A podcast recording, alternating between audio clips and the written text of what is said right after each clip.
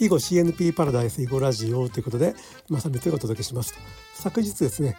天元戦の第5局が行われて一力遼棋聖が関幸太郎天元に勝って3勝2敗で天元を奪取して自身初の三冠に輝いたってことなんですけれどもねそのね昨日決着した天元戦が第49期だったんですよねちょっとその辺のねことについてお話ししようと思います。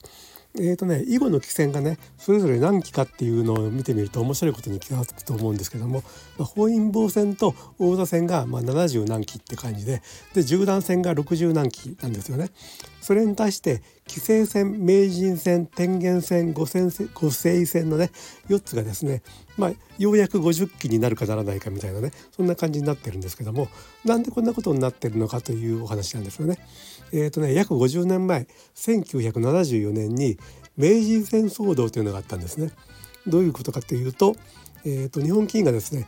あ当時ね名人戦は読売新聞社の主催で行われていたんですけれども日本棋院が、えーと、ちょっと名人戦の契約を見直して賞金を上げてもらえないかっていう話をしたところ、まあ、それがね読売新聞の方が、えーと、渋ってですね、えー、となかなか上げてくれないということで日本棋院がちょっと思い切った手を打ったんですね。読売新聞との契約打ち切って朝日新聞と名人戦を新たに契約するとより高い賞金で契約するというふうなことになってですね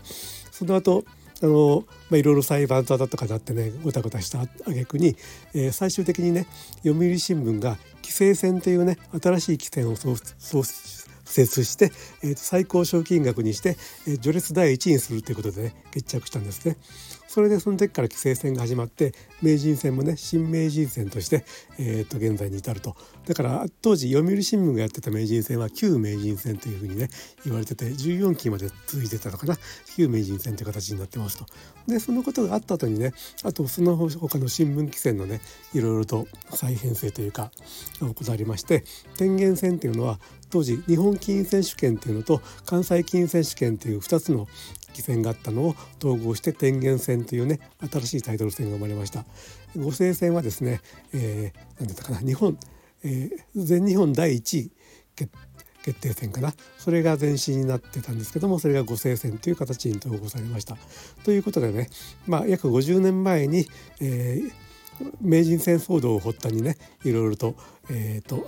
新新聞規制の再編成というかね行われてそれで新しく天元戦五星戦が生まれて規制戦名人戦天元戦五星戦が約 50, 年50年の歴史と